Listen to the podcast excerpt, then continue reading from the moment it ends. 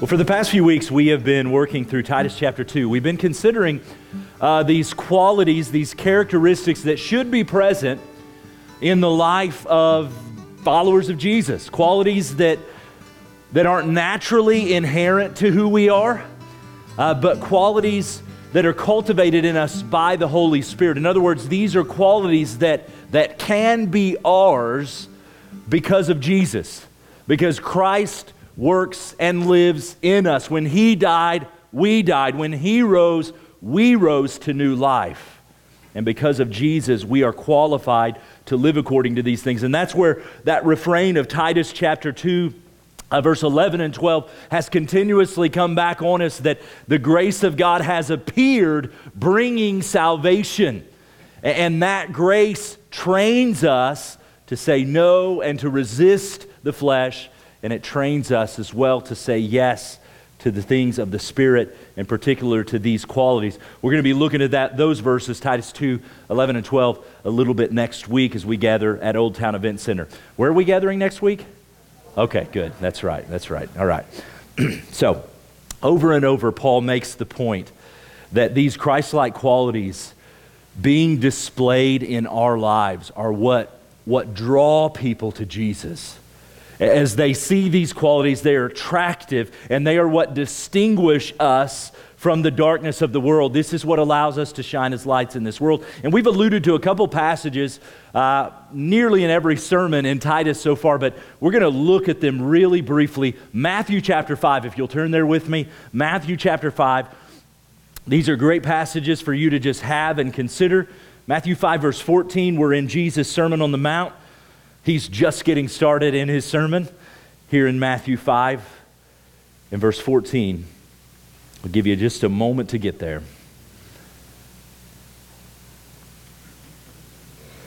Jesus says this You are the light of the world. In a city that's set on a hill, it cannot be hidden, and nor do people light a lamp and put it under a basket, but they put it on a stand, and it gives light to all who are in the house. And in the same way, let your light shine before others. Why? So that they may see your good works and give glory to your Father who is in heaven. We let our light shine. We let the light of Christ shine through us so that they see our good works and give glory to our Father in heaven. Turn with me to 1 Peter chapter number 2. 1 Peter chapter 2. We're going to look at verse 9, and you, you may put a marker here because we're going to come back here in just a moment as well for another purpose. But 1 Peter chapter 2, verse 9.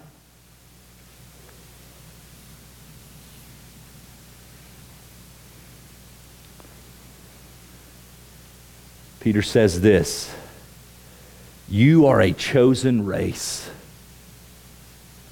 you're a royal priesthood, a holy nation, a people for his own possession.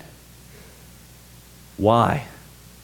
So that you may proclaim the excellencies of him who has called you out of darkness into his marvelous light.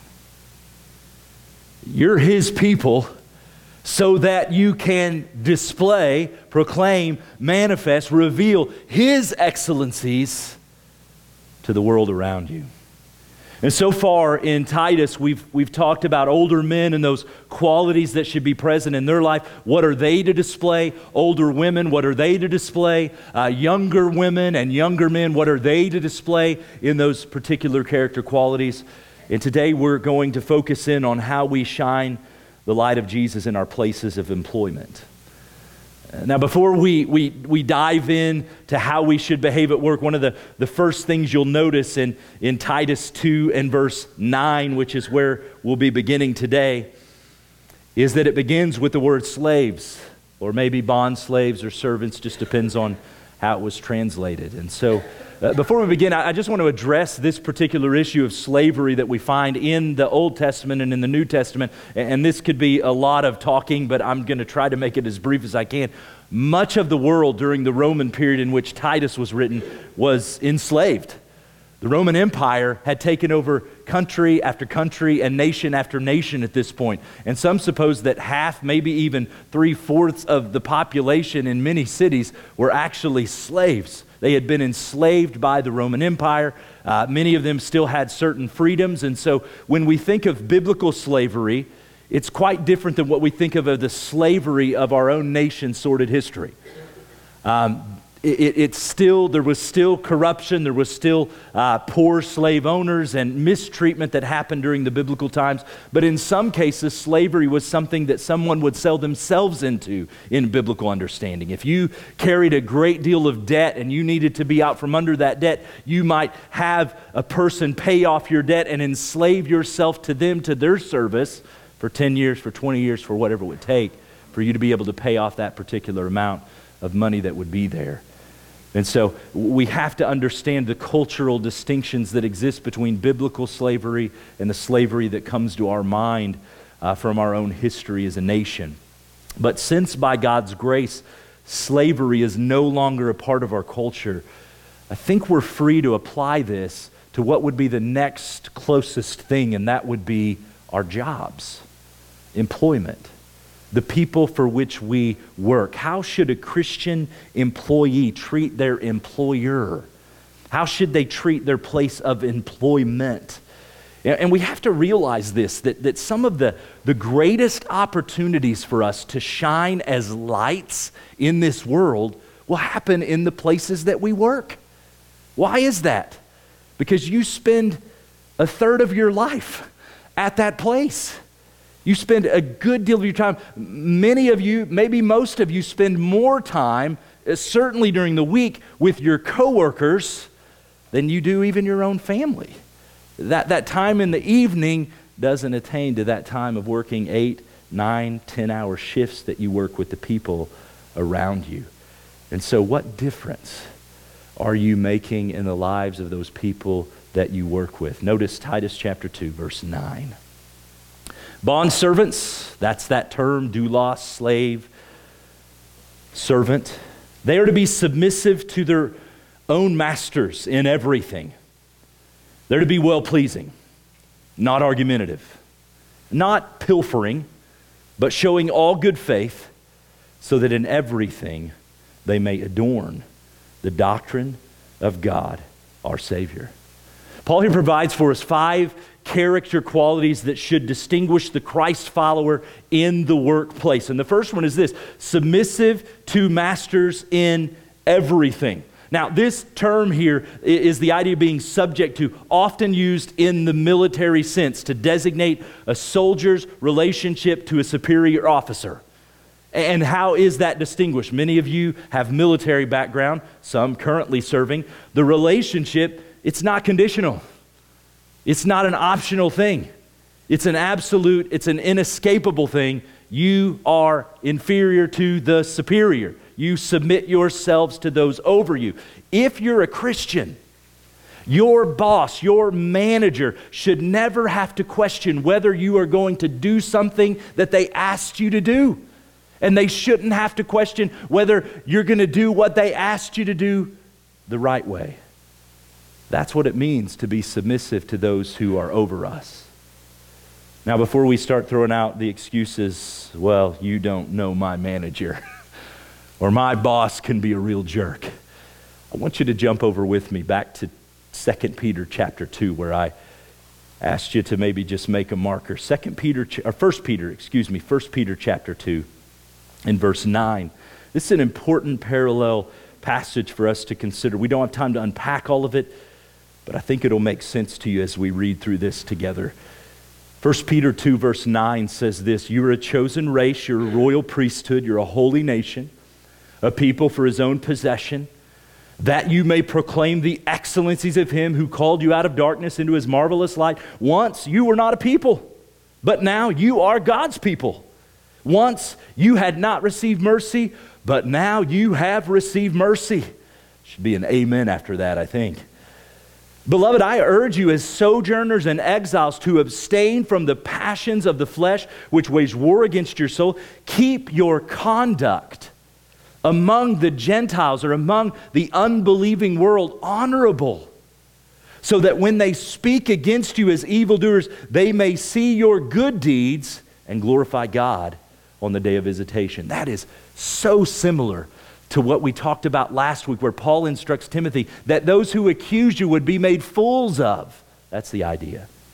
But notice verse 13 Be subject for the Lord's sake to every human institution whether it be to the emperor as supreme or to governors as sent by them to punish those who do evil and to praise those who do good. For this is the will of God, that by doing good, you should put to silence the ignorance of foolish people.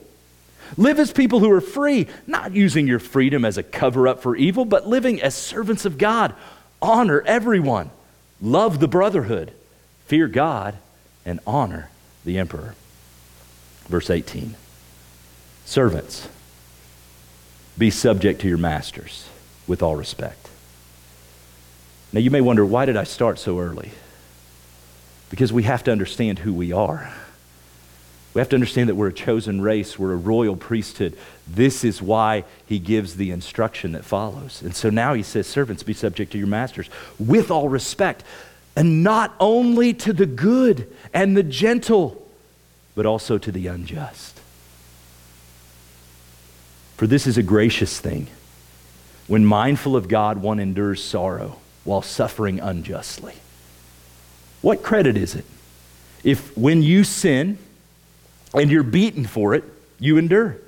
But if when you do good and you suffer for it and you endure, this is a gracious thing in the sight of God. For to this you have been called, because Christ also suffered for you leaving you an example so that you might follow in his steps. He committed no sin. And neither was there deceit that was found in his mouth. And when he was reviled, he didn't revile in return. And when he suffered, he didn't threaten, but he continued entrusting himself to him who judges justly. He himself bore our sins in his own body on the tree, that we might die to sin and live to righteousness. By his wounds you've been healed. For you were straying like sheep, but you've now returned to the shepherd and the overseer of your souls. Servants, be subject to your masters. Follow the example of Jesus. You may have a terrible manager. They may mistreat you, they may revile you, they may threaten you, but you can, in that moment, entrust yourself to the one who judges righteously. That's the example that Jesus sets for us by his own death. And we have to understand this within this context, even of what Peter's arguing that, that being submissive, we're being submissive to where God has placed us. We're being submissive and entrusting ourselves to the one who judges justly. That's a reference to the Father and his sovereign will and his sovereign hand at work in our lives. These are the people He sovereignly placed in your life, and you in theirs as well. So if you find yourself in a position, a place of employment, and you're unable to be submissive to your boss, maybe it's an ethical dilemma. Uh, maybe it does come down to a personality thing, and you recognize over time that this isn't going to work. Then it's time to find a new boss if you can't live in submission and be a light that Christ has called you to be in that circumstances, if the boss asks you to violate biblical commands, you're obligated to follow the Lord in those matters. I know we have some in the room where bosses have asked you in recent weeks to, to violate commands of your conscience. And you've made choices there to entrust yourself to the one who judges justly in those particular circumstances. Listen, if you, if you have a track record of struggling to get along with managers and bosses, the problem is, is not more than likely the boss's problem. It's probably an inability, a struggle in you with being humble and, and being submissive and being able to take instructive orders from others. So, what does this look like? What does it look like to be submissive to masters? Or what does it look like maybe to not be submissive to masters? Let me give you just a few ideas here. You know, maybe it's long lunches. This will come up again. Maybe, maybe you just say no. Maybe they say, hey, can you do this project? No, I can't do that. Maybe it's being disagreeable. It's delayed or partial obedience in completion of a task. You don't do it by the time they wanted you to do it, or you don't do it the way they wanted you to do it. Maybe an inappropriate level of decision making and you undermine their authority. Don't be the person who rallies the group together to, to, to form a petition against the boss before going to them particularly and individually with problems. It may be facial expressions, body gestures, posture, things you show in your outer man that say, I'm not going to do what you tell me to do. Second thing we see here Christ followers in the workplace must strive to be well pleasing. You know what that is? That is to be excellent in the work that you do. Uh, uh, as we serve our employers, uh, we must never forget that we are ultimately serving our Savior. Whatever you do, do it heartily unto the Lord, Paul writes to the Colossians. Your job is not simply a means to an end, your job is an act of worship every day. How will you serve your Savior today? By doing these things. Let's say tomorrow you show up at work and instead of the manager on duty being Barbara, it's Jesus. How would your day be different if Jesus was your manager? If he was the one supervising you, if he was the one who was giving you the same, the same commands and instruction that Barbara would give, you would do your best. I would think so. You, you, you wouldn't maybe chat with the others as much. There'd be less horseplay involved in the day, potentially.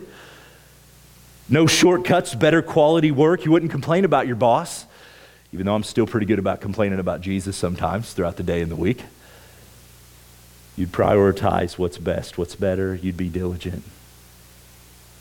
So, what then is our motivation to do work that's well pleasing, to do work that is excellent? Is it wrong to want a raise? Is it wrong for us to do good work because we want to please our bosses? We want to make them proud? Maybe we do work that's well pleasing because we recognize in doing so uh, it alleviates my coworkers' responsibilities. And that's well pleasing. That's loving my neighbor. I've worked jobs where I thought, man, I wish you guys would pull your weight because I don't like pulling it all the time. We want to be that kind of person. Here's a helpful answer by MacArthur. He says this He says, It's not wrong to work hard, do excellent work, seek to please our employer in order to advance in a company and increase our income. In the right spirit, those motivations are legitimate. But they should never be the Christian's highest objectives. Above all else, far above all else, should be the sincere desire, even on the job, to do that which is pleasing and acceptable to the Lord. That's the goal. Well pleasing to Him. You know, in Matthew 25, uh, we find that, that parable that Jesus shares of the talents. And it's the one where the, the master, he's going away and he, he puts different servants in charge of different aspects. He gives one talent to one and three to another and five to another. And the guy with one, you may remember, he, he buries it in the ground and doesn't really do anything. And when the master comes back, what does he say to that guy? You're a wicked servant. You don't know me at all. But the other guys, they, they utilized those talents. They invested, they, they, they spread, they continued to share. It grew. And what does the Lord say to them? Well done good and faithful servant. You've been faithful over a few things. I'm going to make you ruler over many things. And so enter into the joy of your Lord. You know, we tend to think of that scene in only ministry related terms. Well, I teach the kids, and because I teach the kids, I do a good job there. Well done, good and faithful servant. Or I clean the church building. Or, or I gave cans of fruit to people helping people. Well done, good and faithful servant. But the reality, the truth applies just as much uh, to your job at the factory, to the work you do on a job site, in your office, wherever that would be. We should end our day expecting to hear from the Savior, Well done, good and faithful servant. Been faithful over the things that I've left you to do. Third, Christian employee must not be argumentative, or they should not speak against their employers. In our day of, of self centeredness, self elevation, being argumentative, I mean, it almost just seems like a way of life for people, doesn't it? Social media has only exasperated this for us because we can disagree over anything. And many Christians get caught in the cycle of this as well. The prohibition doesn't refer to taking a stand for your convictions, uh, for, for what, what we believe to be right and proper and God honoring, but rather taking stands for our own self interest, for our own preferences. So, what are some ways we might be argumentative? You know, talking down about our employers, our managers, sarcasm that goes too far. I think of this one that, that I've struggled with sometimes in the past. Making the argument, we, we've always done it this way. Why are you changing this? You know, I, have I've been in that situation before where I was the one, why are you changing this again? And, and sometimes, after time, that change, I'm like, oh, I see why you changed it. Other times, they realize, okay, that wasn't a good change, and they may change it back, they may not. Addressing the employee with an inappropriate agenda. There's all sorts of ways that we can be argumentative, even going back to our, our facial expression, our body language, asking questions in an inappropriate way, listening to gossip, engaging in that in the workplace. There's biblical instruction regarding how we approach when there's concerns. Is there going to be conflict and are there going to be issues in a place of work? Yeah. There's people involved. Are managers and bosses and employers going to make bad decisions? Yeah, they are. But there's biblical ways to go about addressing those things there, there's approaching in biblical means. Think about Ephesians chapter 4 and all that it says about the way we're to communicate, being honest in our communication, attacking problems and not people, keeping current on those things. We need to ask questions like this when it's time to address those things with those in management above us. Is my timing right? Uh, am I dealing here with facts or opinions? Is this just my own preference or is this, uh, or is this something that's a legitimate concern? Be aware of not ganging up and uh, being the leader that gangs up on those in front of you. Be solution oriented with humility. Fourth, the Jesus follower must not be pilfering. Uh, we do not use this word very often at all. To pilfer is to put aside for oneself, it's to misappropriate, it's the idea of stealing. Think of Achan in the Old Testament story where they went into Jericho and Achan took some of the things for himself that were not his, and he hid them. You know, because household stewards and business managers in the New Testament, they were frequently slaves that were left in charge of the estate of the masters, and they had considerable opportunity to misappropriate and to use those things for their own benefit. It could be money or food or jewelry, other valuables that were entrusted to their care. And the same is true in modern day employment.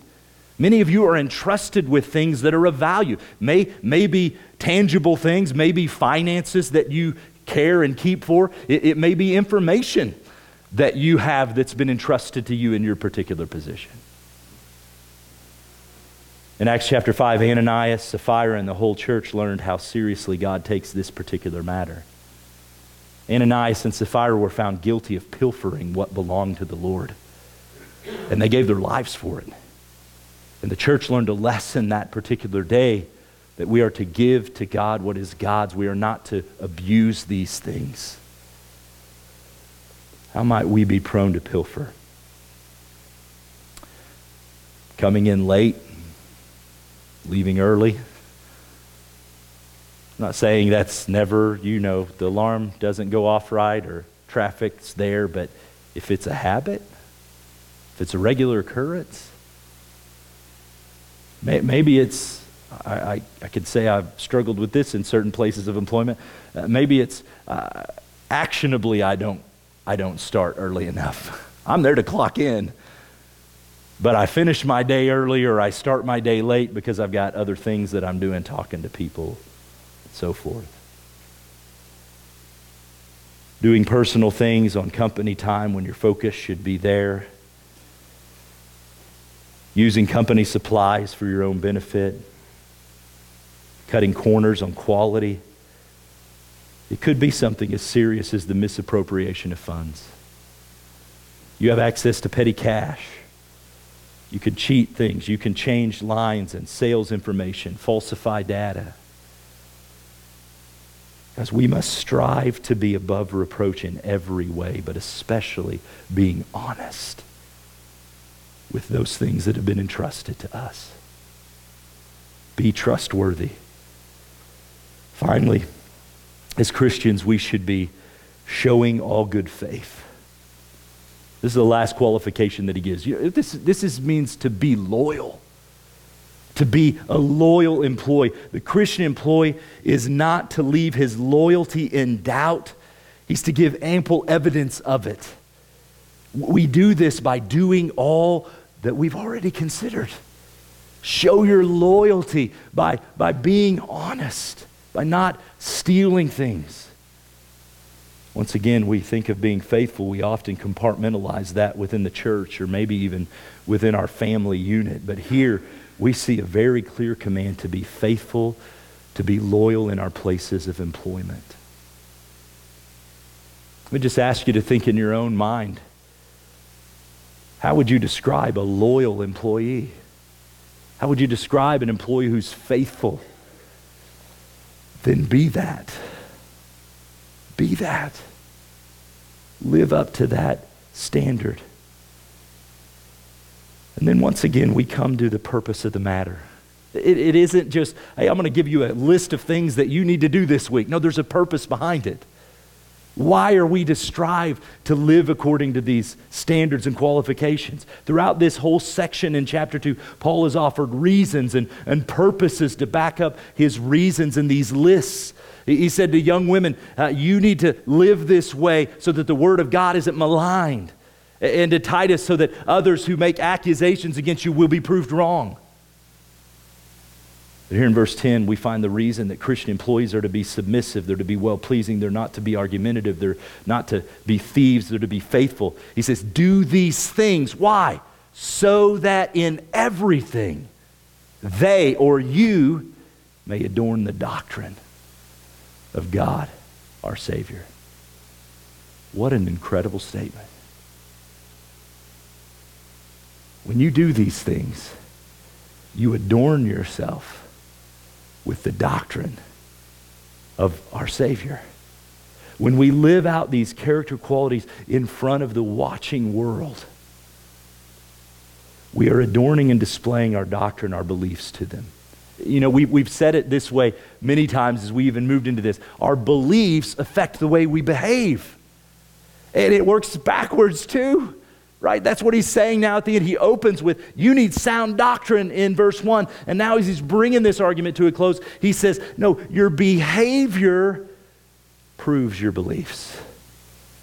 And it shows people what you believe. You want to show people that Jesus is Lord? You want to show people that Jesus gives hope and life and peace? Then live out these qualities in your life. The, the word adorn here is from the Greek word kosmeo, which we get our word cosmetics from. To adorn. Um, one commentator writes it this way says, The vast array of substances, both natural, artificial, that men and, uh, men and women use to make themselves more physically attractive. And the root idea of the term is that, uh, that of arranging something in proper order, and it gives it symmetry or, or comeliness or beauty. In the ancient times, it was used of arranging jewels in a brooch or in a crown or a necklace in the best way to display those particular jewels. That we might display the excellencies of Him, adorning our doctrine so that others might see Him. You know, it was a few weeks ago, Brian Barry, um, our newest missions partner to Ireland, challenged us here to be those who show our faith and those who tell our faith. We need to speak it, but we also need to show it and live it. And right here, we see clear instruction regarding showing Jesus to others. Some of you may work in places like I've worked in places in the past where your boss, your employee, they don't want you talking about religion. They don't want you bringing Jesus into the conversation because as I can understand, that can cause some distractions and some fights and some contention that would exist in the workplace. And you may be in that situation where they don't want you to do that. And you may get fired if you do that. But I tell you what, no boss in his right mind would fire a person who is showing these qualities that are listed here loyalty, work that's excellent, they're not argumentative, they're not gossiping, they're not spreading slander about others. They do the job, they do the job right. You can show your faith. You can show the light of Christ every day with what you do, even without the opportunity to tell it. And what do we see from other places in Scripture? What do we see from other experiences of life? What happens is people become curious and they begin to ask questions. Why are you so content with this? Everybody else is freaking out about this change, but you're okay with it. Ah, yeah, let's get some coffee afterwards, I'll tell you. I got a peace. I can trust God through this. I'm doing this as I do it under the Lord. As work, I get it. It's not typically, it's not always fun. Thank, thanks to the curse. You understand, work was around before sin came into the picture. They weren't just lounging around on chairs. Adam and Eve were instructed to take care of the garden. But what happened when sin came in? Well, it got a little harder, didn't it? He said, Thorns and thistles are going to grow now. It's going to be more difficult. There's going to be a resistance in you, there's going to be a resistance in nature against this. And so I get it. It's not always fun to go into work, and there may be other days that are more exciting than others depending on what you get to do that day or what you have to do that day. But when we begin to realize that our work and the way that we do our work is a means of shining the light of Jesus to the world around us. And it takes on a whole new perspective, doesn't it? It's not just about me coming in today so I can earn a paycheck or have health insurance for my family or whatever other reason may be there. I go to work to share the light and the love of Jesus with my bosses, with my managers with the coworkers who I work next to, with the customers that I deal with. That's my calling. That's my responsibility to shine the light of Jesus to these people. I don't work where you work. I don't interact with the people you interact with. And, and most would say the same. Some of you may work together a little bit or occasionally. But I don't get to interact with those people. I don't get to be Jesus to those people. You're called to be that. And so we remember this that our attitude matters. Your attitude matters every day, your actions matter. The way you work. And remember this, as I was just making that point. We are the body of Christ. Jesus doesn't work on your job site. Jesus doesn't manage your team. Jesus isn't the one who's going to unjam the copier again. But he's put you where he's put you to represent him, to be the light that others need to see. And so, as martyred missionary Jim Elliot said, and I think it was even William Carey who said it before him wherever you are, be all there. And if I could modify it a little bit for this point, wherever you are, be Jesus there. Be the light because, many of you, this is how we shine as lights in the darkness. This is how we point others so that our Father is glorified and display his excellencies to the world around us.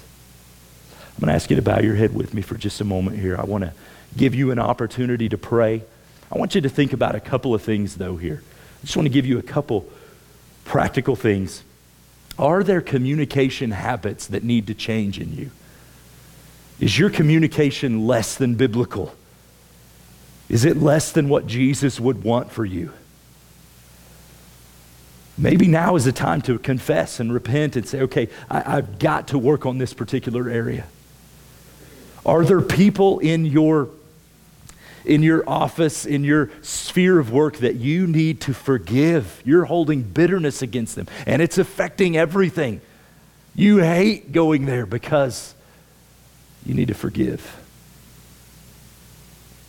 Maybe for some of you, it's just a commitment to write some scripture on a card and take it and set your phone alarm and remind yourself at every point you can throughout the day of what Jesus calls you to be to the people that he calls you to be it to. I'm going to give you a moment to pray and then I'll pray for us. But in this silence, let the Spirit work. Father, help us not to squander the many opportunities you give us to be Jesus to shine the light of Jesus to the darkness around us. I pray specifically today as we've understood this instruction that we would all be quality, spirit filled workers, co workers, employees, employers, God. That, that the, the way in which we conduct our business would point people to the hope and the joy and the peace and the love that we have because of Christ. I pray, like Melissa shared earlier, that we would have and, and seize the opportunities that you give us to, to speak of the glory of redemption that we know in Christ. God, help us to shine as lights in the darkness because there is no shortage of darkness around us. There's no shortage of families who are grieving, families whose sin, addiction is tearing apart, people who are just struggling and barely hanging on in life, people who are hungry